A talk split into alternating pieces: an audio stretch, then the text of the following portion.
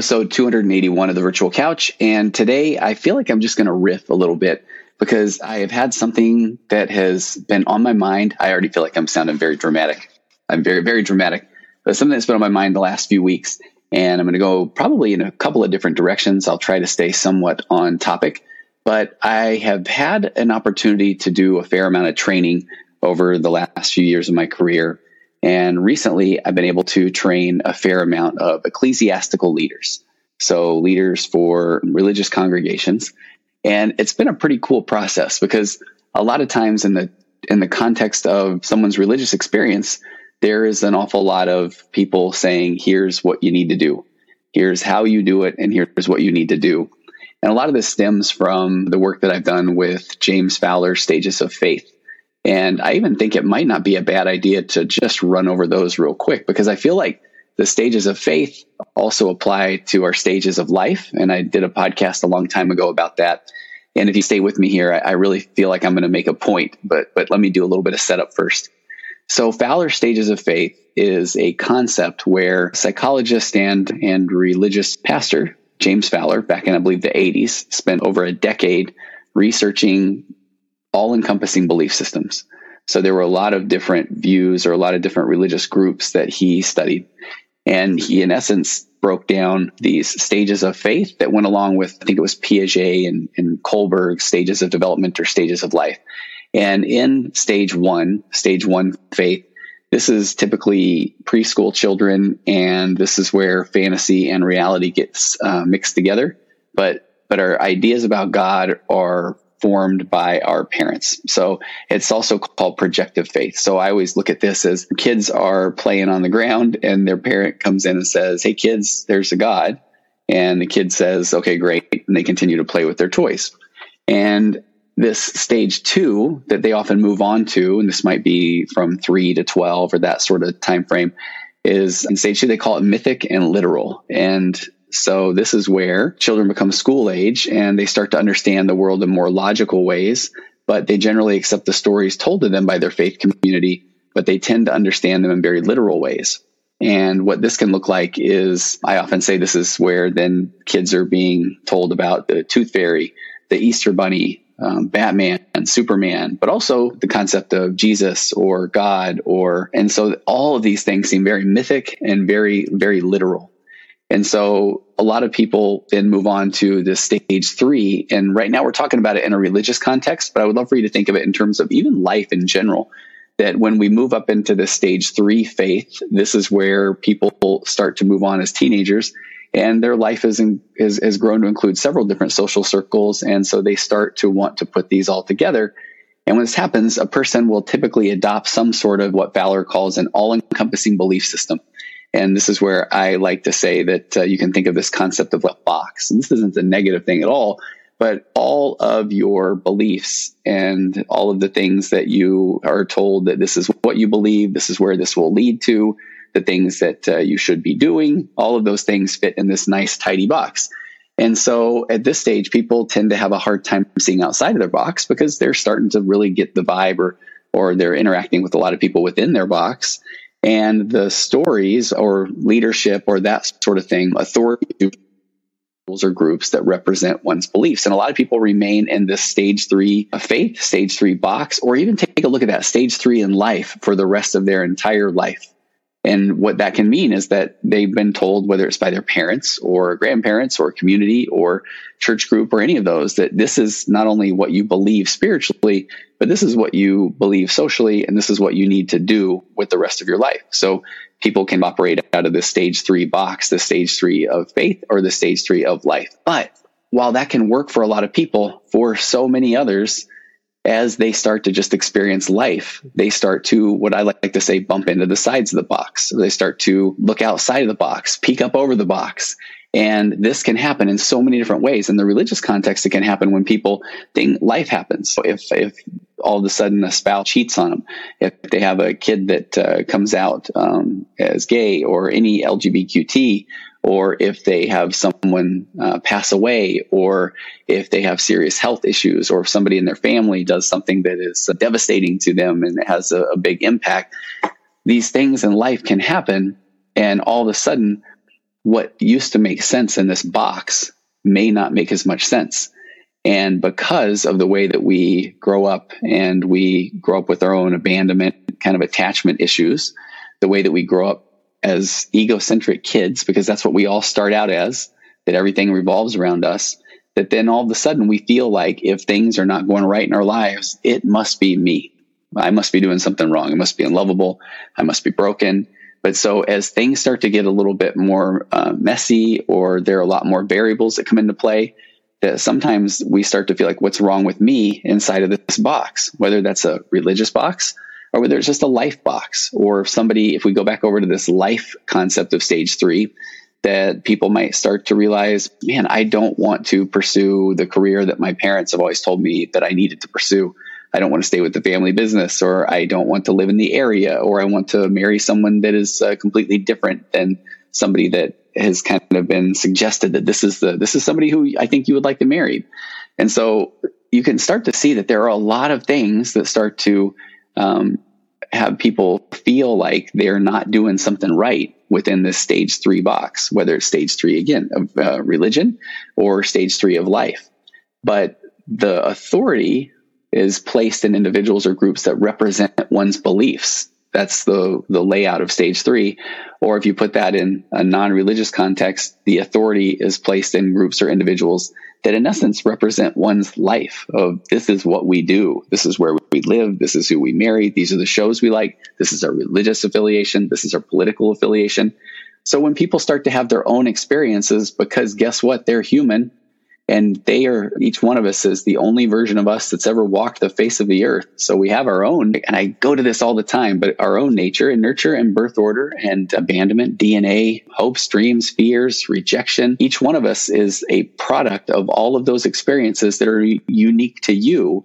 So it's no wonder that we will run into the sides of this box, this uh, stage three of our faith or the stage three of our life. But where that leads is typically, as Fowler lays out, is stage four. And he says this is a tough stage, often begun in young adulthood when people start seeing outside of the box and realizing that there are other boxes. And so oftentimes they'll critically examine their beliefs on their own and become disillusioned with their former faith. And again, if we look at this as either a faith concept or a life concept, when people start to have a lot of their own experiences, they get a lot of their own feels and a lot of their own things, then they may look critically at that stage three box of their faith or that stage three box of their life simply because they are having their own experience. But uh, as Fowler talks about there, is that typically or ironically, stage three people often feel like stage four people have become backsliders when in reality they feel like they are, are finally starting to move forward.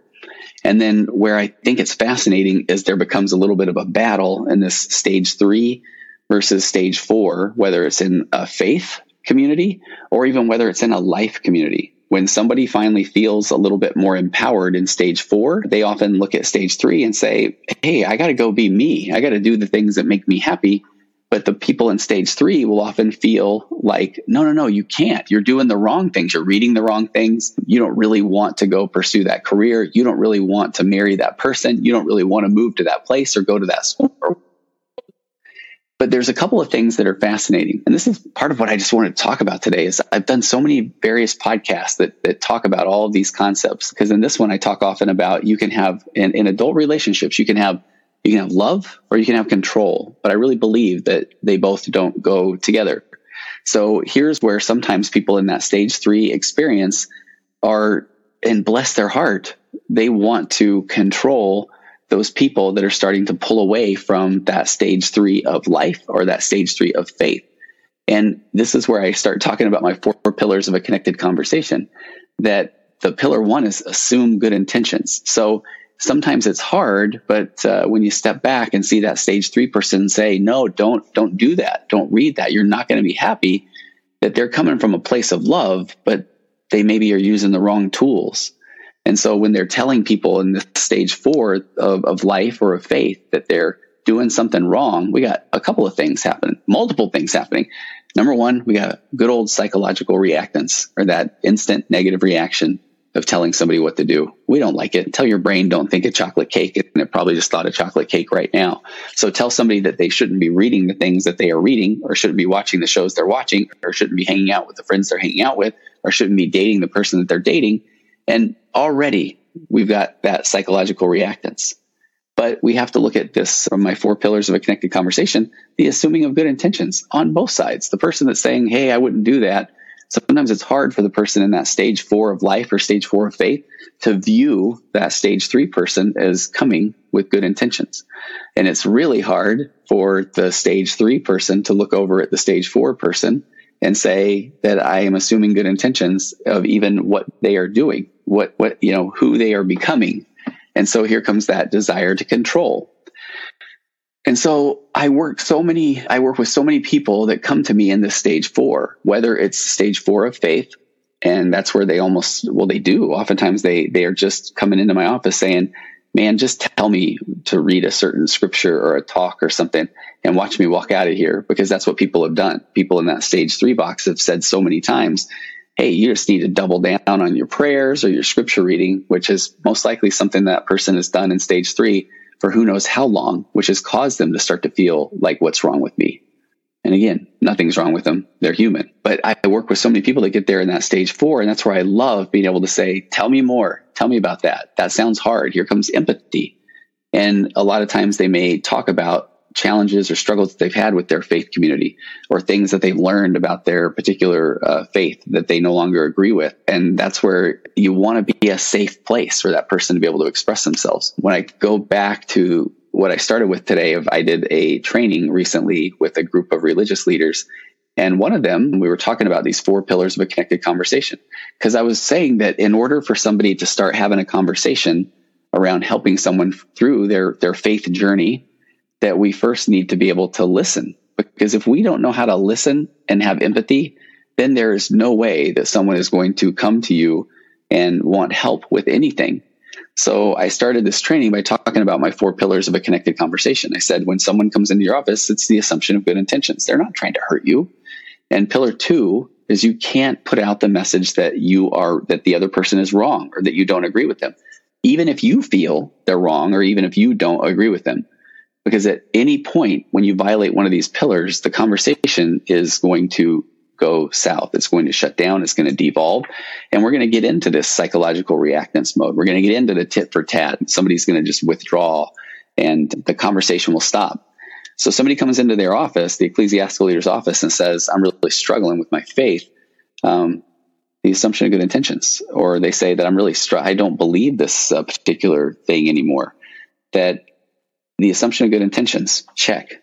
Pillar two, you, you can't tell them, well, don't think that, or you shouldn't think that, or, well, you're wrong. Because again, that person is going to now feel on the defensive. They're going to feel unheard and certainly unseen. And then that conversation is going to shut down. Pillar three, we can ask questions, ask questions before making comments. Tell me more about that. Tell me why you feel that way. Tell me what your struggles and your challenges are. And then that person listening, my pillar four is they need to stay present. They can't just say, well, looks like you're going to do whatever the heck you want to do. So good luck on that. Because oftentimes that pillar four, we go into what I just refer to as a, a victim mentality. And then that person that's speaking to then come rescue us and say, no, you know what? You're right. I, I, I don't even know what I'm talking about. So we have to be able to have the conversation. We have to be able to have this framework to be able to have and have a difficult conversation. So I get the people in my office. Oh, this is where I was going with that story. So this one ecclesiastical leader, after we had laid out the four pillars, and I, I can understand what they were saying. And they said, let me get this straight or let me check in that, that obviously if we're going to just listen to somebody for an hour, then we're just going to feel like we're condoning their bad behavior. And here's what started this whole desire to have this this podcast episode today, and I really hope that this is going to make sense. I, I appreciated what this person was asking me, this religious leader, but I felt like I had to just go back into this particular mindset that I'd worked so hard to move away from to be able to even engage or address that question. Because here's why the phrase was something like obviously, and obviously is a, I call it a reactance hook when somebody says, well, obviously this is what this means, or obviously this is what we all know, then even our own brains are thinking it's not obvious because I may have a different view or I may have a different opinion. So I don't even think I addressed that when, when the person asked me this question. But they said that listening for an hour is condoning their bad behavior. So as I moved back over into this this mindset where, and I said, okay, uh, first of all, and I, I thanked them for their question, but I said listening for an hour is is absolutely not condoning anything. Listening for an hour is part of the human experience. Listening for an hour is going under the premise that to be heard is to be healed. If someone's coming to you and they're saying, Hey, I want to talk, then isn't it only natural that the next part of that would be, well, if they would like to talk, I would like to listen. Because if I immediately just start telling them what they need to do, now we're moving back into that. Do you want love or control in the relationship? Because if it's control, then I can already tell you where that's going to go over the long haul. If the person, even maybe in that moment, says, Oh, okay, yeah, you're right, but they don't feel heard or they don't feel seen or understood, then they may be just giving you lip service but that isn't what's going to drive change. So again, listening for an hour is absolutely not condoning a behavior. And then I even took a little bit of exception with the concept of bad behavior. And this one can be a little bit hard to wrap our heads around, but we have to stop judging. We do. We have to stop judging behavior as good or bad, black or white, all or nothing. Those are cognitive distortions. So I said it's behavior and uh, it may seem like to you that's bad behavior, but it's behavior. And if you're watching this on my YouTube channel, I'm just holding my hand up because I constantly am doing this with clients of helping them reframe when they say, What's wrong with me? I'm thinking this thing. Why do I think this thing? I want to say, No, no, no. We got to reframe it to say, Check out what I'm thinking. Because I have lots of thoughts. I can have all kinds of thoughts. And so, bad behavior, it's behavior. And then let's, if we can just look at it like, man, check out this behavior that I'm doing we're designed to deal with emotion in concert with another human being. We desperately want to be able to process things with somebody else. When we leave things just running around, kicking around in our own brain, uh, because of the way our brain has evolved, our brain's evolved from a don't get killed device to basically try to look out and overthink things so that we'll be able to survive. That if we just leave our brain to its own devices, it doesn't typically go to the end and I lived happily ever after. It goes to the and then eventually everyone leaves me and I die. So when somebody is saying, check out this behavior, then that's what we need to look at it as. It's just a behavior. And there are reasons why we do behaviors. Is it a, an addictive behavior? Maybe. But then that one's probably a coping mechanism. That's probably something that somebody has done for a long time that they turn to when they don't feel connected. In my path back recovery program i talk about this constantly is that when i'm talking about somebody that's uh, wanting to, to turn away from pornography it's turn away from pornography as a coping mechanism because they feel like they have a lot of these voids in their lives. They might not feel connected to their spouse in marriage. They might not feel connected in their parenting. They might not feel connected to their health or their faith or their career so they turn to an unhealthy coping mechanism. So if somebody's bringing that into your office as an ecclesiastical leader or to you as a parent or to you as a friend or to you as a spouse, thank tell them thank you. Tell them tell me more. So if you look back into this it's not obvious that listening is condoning a bad behavior. So i hope you can see that as we start to lay all of that out we got to do a complete mind shift to be able to really be there and listen empathetically to somebody that might be moving on from this stage three feeling like life made sense in this little box into the stage four where all of a sudden they don't know who they are and then when they turn to those people their community their family their people that are, are potentially in the stage three of life and it works for them. But then to that stage four person, they're frustrated. They feel unheard and unseen and unloved and broken and what's wrong with them. But the answer is nothing. They're just doing life. So when I have a client in there, this is where I'm hoping to move them into to a stage five. This is a stage five version of life or stage five version of faith. And I've had a couple of people bring up, and I can appreciate this, where they may take exception because they feel like this is this linear progression. But just because numbers go one, two, three, four, five doesn't mean that you are trying to get to the end of that, trying to get to the end. Because if somebody is happy where they are, I don't care if it's they're happy in uh, stage two and they're like Lenny of, of mice and men and life is mythic and literal, then that is good for them. If they are finding peace and joy in stage three, then that's great. It doesn't mean that they need to try to tell everybody else what to do. But if you can move on from the stage four of faith or stage four of life get out of this reactance mode and slip into this stage five. Stage five, Fowler says that he says it's rare for people to reach the stage before midlife. This is the point when people begin to realize the limits of logic and they start to accept the paradoxes in life. They begin to see life as more of a mystery so they can return to sacred stories and symbols, but this time without being stuck in a theological box. So the significance of that is that stage five starts to be this place where you feel like I am the only version of me. And that I have been trying so hard to figure out how to, let's jump into this religious context again, how to communicate with God, how to communicate with the divine. And I've been literally driving myself crazy because I feel like I'm not enough. I feel like everyone is telling me a different answer. I feel like I can find one scripture that says this or one talk that says that, or one leader tells me that this is what I need to do. And maybe my spouse tells me this is another thing I need to do. And sometimes when I go to pray, I don't feel anything. So what's wrong with me? Nothing. You are going through the human experience. And often you're using the wrong tool. Here's where, here's the big crescendo of why I wanted to do this episode today. So I go back to a client that I've been working with for a while, and they struggle with a, a, a, tremendous amount of religious anxiety. And so they're in such a good place now. And we were talking before I did this uh, training with this group of ecclesiastical or church leaders.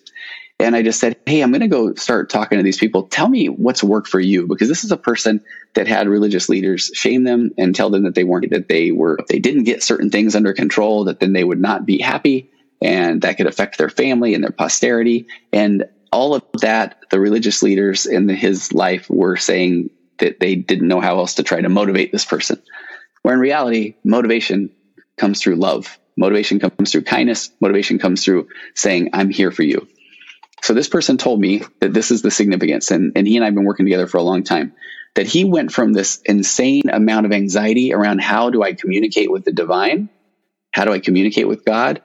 And then setting up so many different arbitrary rules and ways to try to communicate. And so if he felt like he had a day or a moment or even a, an hour, a, second where he felt, okay, I think I feel like I'm, I'm doing okay, or I think I'm con- communicating with God or connecting with the divine, then how do I continue to replicate that? And so then oftentimes it would be, okay, I need to read longer or I need to pray more. And then if I all of a sudden thought a bad thought, which is human, then I didn't do it right. I got to go back and, and reassess. Maybe I need to start confessing to my ecclesiastical leader. And then so I'm texting him, I'm confessing to my religious leader. And if my religious leader tells me I'm okay, but I still maybe had a bad thought or I didn't do things perfectly, then maybe that's because I didn't confess everything. This is called scrupulosity, by the way. I've never done a specific episode on it, but it's religious OCD, OCD of religious thought. And it is an anxiety mess because OCD attacks what is important to you.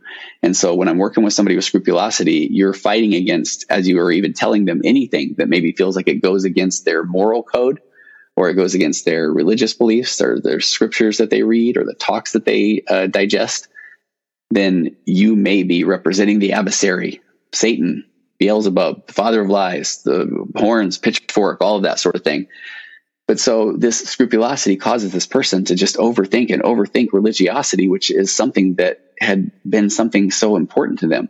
So as I'm talking with this person, he says he has to go from do I communicate? How, how do I communicate with the divine to then for a while and this is easy to talk about in my office, but sometimes people get really scared if I mention this out uh, in, in, the in the wild. But he had to go to this place where he had to say, "Okay, I have to accept that I may not communicate with the divine. I worry that there even is a divine, and that might be frightening." Sometimes I say that all of a sudden we're learning to do the trapeze training without the net underneath us, and that can be really, really scary. And if you are watching this uh, on my YouTube channel, I, I, I'm going to go big with my hands here because this makes so much sense to me now. So over here is where he's trying, um, and I've got my hands over on the left. So just picture that on the your left hand side, that is the place where you're trying to figure out how. What are these rules? What are the ways that I communicate with God? Or what are the ways, if I go back to these just stages of life, what are the ways where I just figure out life? Because I've got everybody telling me something different. My parents saying you should marry this person, or you should have this career, or I'm seeing this on Instagram, or I'm seeing this influencer say this, or this product will make me happy or my friend is doing this and maybe I want to do that too, or I see this guy that I run into and he makes a lot of money, so maybe I should do what he's doing. Or in that religious context, it's I should be reading my scriptures more. I should be praying more. I should be doing more service. I should be, I shouldn't be showing any extra skin. I shouldn't be all these things that were just driving us crazy, making up all these rules in order, we're hoping that that will get us closer to God, but in reality, it's pushing us further away. Or we're hoping in life that that's going to give us the answers, but in reality, it's making us more confused because we're doing this all wrong. We really are. So when I get people to this point where they can even accept this fact that they maybe are this this desire for control or this desire to figure things out is actually the very problem that that they are struggling with the most that they drop the rope of that tug of war with trying to figure these things out and at this point now i move over here to the right hand side of me and so now is where whether we're talking in a religious context or we're just talking in a life context this is where i say that the the therapy model i love acceptance and commitment therapy is in line with the, the religious um, teachings as well. So act and and and let's just say act in the gospel. In either of these, you are the only unique version of you that's ever walked the face of the earth. Whether that means that you are the a child of God and you have divine purpose and heritage, and you've been given a certain set of uh, beliefs or a certain set of talents and blessings, or in this acceptance and commitment therapy model, you are the only version of you with all of your thoughts and feelings and emotions and experiences. You can see that we're going to start building from the ground up over here. And as we do that, as you really start to find your sense of purpose, I did an episode a couple of weeks ago about values. And as you start to realize what really matters to me, and it's unique to me, and we may, that's a journey in itself. We may not really have the same idea or value around service as someone else, or even honesty as someone else. And I use that example so often because it's so powerful where someone grows up in a home where there was absolute uh, chaos and no honesty. They may have a value of just absolute brutal honesty even to the point where they may offend someone. But if you grew up in a home where you were just brutally raked through the coals with honesty, that honesty was used as a weapon, well, I'm just being honest, then you may not value honesty in that same way. You may value compassion or you may value connection. I gave this example a couple of weeks ago of I have this value of curiosity and knowledge. So when I'm starting to feel down, instead of trying to go, don't feel this way. Why do I feel this way? What's wrong with me for feeling this way? I need to change the way I feel all those are the wrong tools. They really are. It's, oh my gosh, I, I noticed that I'm feeling that way. And now let me pull out my phone and turn to my value of curiosity and knowledge and start looking at things around me and finding out fun facts about them and then sharing with others and connecting. So we are all these, these, we're made up of our own experiences or we're our children of God, whichever version of that you want to go with right now. But over here on this, as you're redefining or rebuilding who you are, the more you discover your own unique sense of self and sense of purpose and lean into that and start to just really work with that, the more authentic you can become, the more value based you can become, you're going to raise your emotional baseline and you're going to start to be more confident. And as you're more confident, you're going to start to find yourself around more like minded people. People are going to be driven to you, or you're going to be uh, moving toward people that you really feel a connection with. And uh, here's the cool part that is going to be where people start to feel like they, oh my gosh, this is the connection that I've always wanted with the divine, with God, with people. And so that's why I did this thing where I'm moving from this left side of me over to the right. When I go back to this client who was struggling with this religious OCD or this anxiety and trying to just figure all of these variables out, and then realize they're okay. They're a human being with all their own experiences. Then they started to feel like maybe I am okay and lo and behold, what, what breaks through from the clouds in the sky? A relationship with the divine or a confidence that they didn't feel before or a lessening of that anxiety because all of a sudden now they're starting to feel like, oh my gosh, I think, I think I'm starting to understand who I am. Now, does that mean that then rainbows, unicorns, pots of gold, and live happily ever after? No, but we're on our way because this is where I talked about a few weeks ago this concept of differentiation, doing it with my hands again, but picture your hands and you know together enmeshed. And so we are this enmeshed codependent person with our spouse, with our church, with our parents, with our community. And so as we start to move toward a interdependent, differentiated feel in my my sense of purpose self, as we break away from these these codependent enmeshments, we're going to feel a tremendous amount of invalidation because the people around us go back to the stage three view are going to say, no, no, no, don't do, you shouldn't do that. I, I know what's best for you. Even though you've been trying to, to work under that, under that set of circumstances for how long? This is the part where trusting that you're a child of God or trusting that you are the only version of you that's ever walked the face of the earth. And as you start to lean into that, you are going to start to feel more of a sense of purpose and confidence. And as you do that, and as you learn this concept of differentiation, now, when that invalidation comes, when somebody tells you, well, I think you should do this, it's no longer this battle of, ah, what do I do? Like, I've tried that. It doesn't work. You don't understand me. And then feeling, oh, but I don't want to let this person down. They might not like me. Before I know it, I'll be abandoned. But over in this other side, this differentiated world, then that's where when people are offering you the things that they think they think you should do, I, I look at it as if they're offering you now a platter of suggestions. Well, I think you should do this from a differentiated standpoint, it's okay, well, I'm starting to really feel my sense of self and purpose because I'm not trying to do what everybody else is telling me, or because I'm not trying to do what everybody else thinks I should do. So I'm starting to try to lean into more of what I believe is right for me. But I will gladly take a look at your platter of suggestions. And if you're a safe person, if we've had some nice four pillared conversations and I trust you, then uh, now all of a sudden I can think, okay, I, I think you might have a point there. I mean, I love when my wife will share with me in a very healthy, safe, four pillared, productive way. Hey, I've noticed you've maybe been doing this lately. Tell me more about that. And that's the time where I might be able to say, huh, I did not really notice. Let me give you a concrete example. I, I sometimes give, give these, uh, generic examples and she always says, be a little more specific with so many guys I work with. And, and maybe it's not just a guy thing. But I would realize that my wife stay at home mom, four kids growing up, and there were days where my emotional baseline was flying high, and I would come home and kids, let's go out to dinner and let's go buy all the things and let's get a toy at the store and let's plan a vacation. And then a couple of days later, I might have paid some bills or something might, we might not have gotten some this back in my software days, but maybe we lost a deal or didn't, something didn't go right.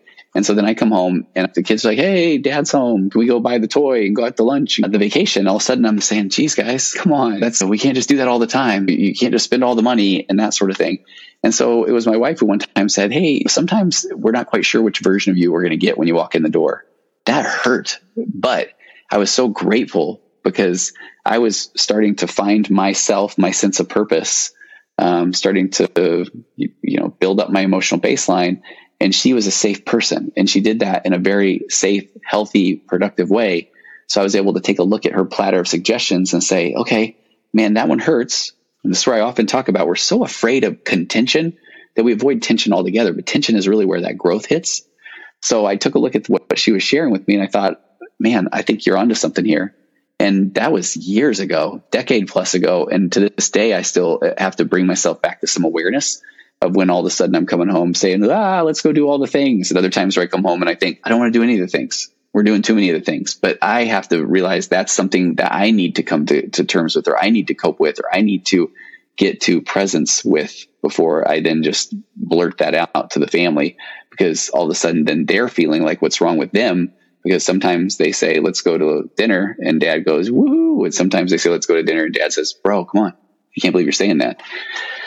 So that's what that differentiation looks like. So when you're over here on this other side, this other path, and I, I have to tell you, I was running this through a lot of clients the last two or three weeks, and I really wanted to name the place before I did this episode because I wanted to say, as you get over to differentiation land, and I don't think that sounds very exciting place to go. But then over here, this is where you find your sense of self and purpose and your emotional baseline high in differentiation land, that's where you can say, okay, thank you for your opinion, other people that have had your own experiences that have not had my experiences. I'd love to process these things with you, but it's ultimately still my journey.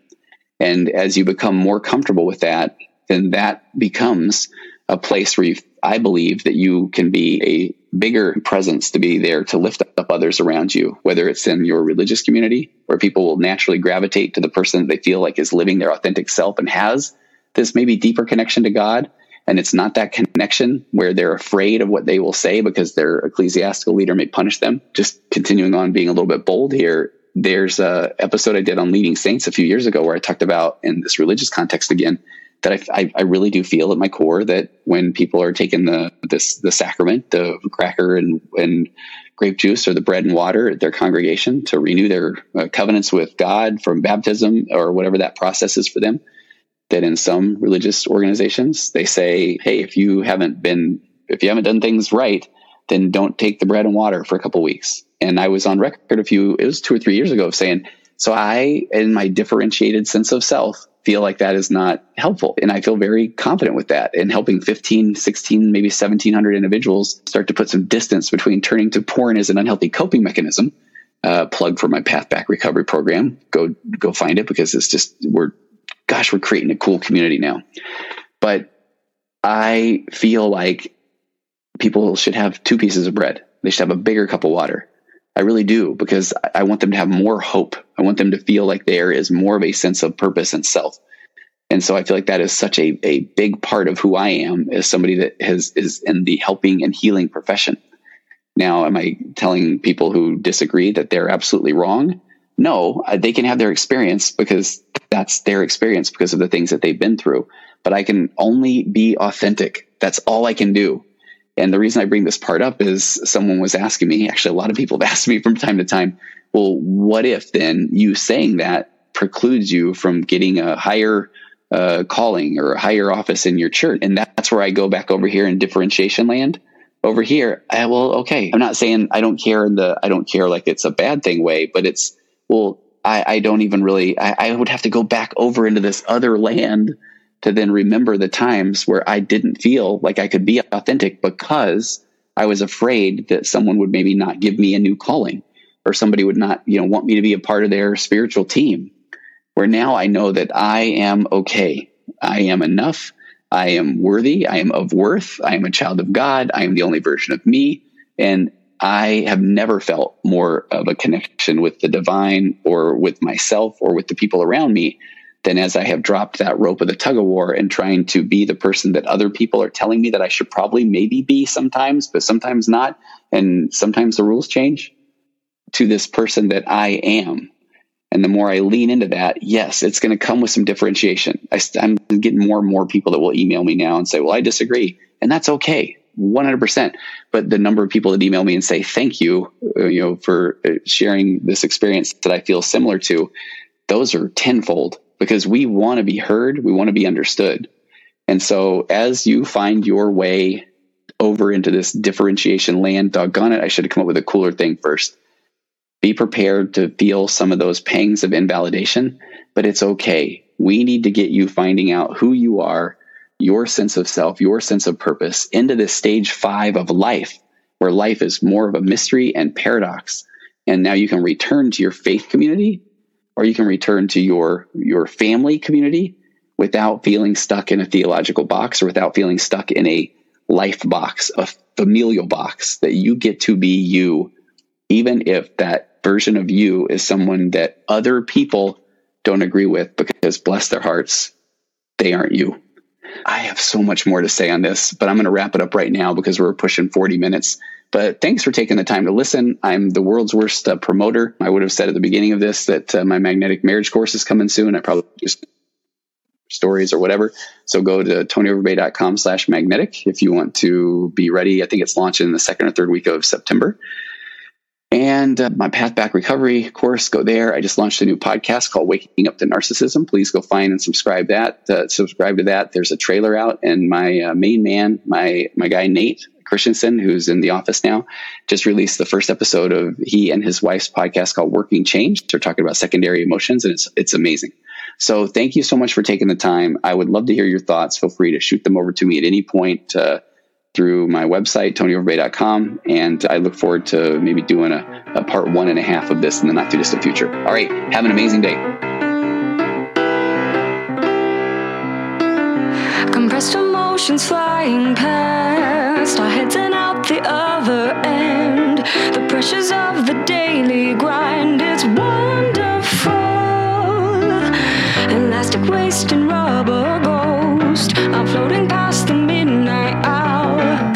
push aside the things that matter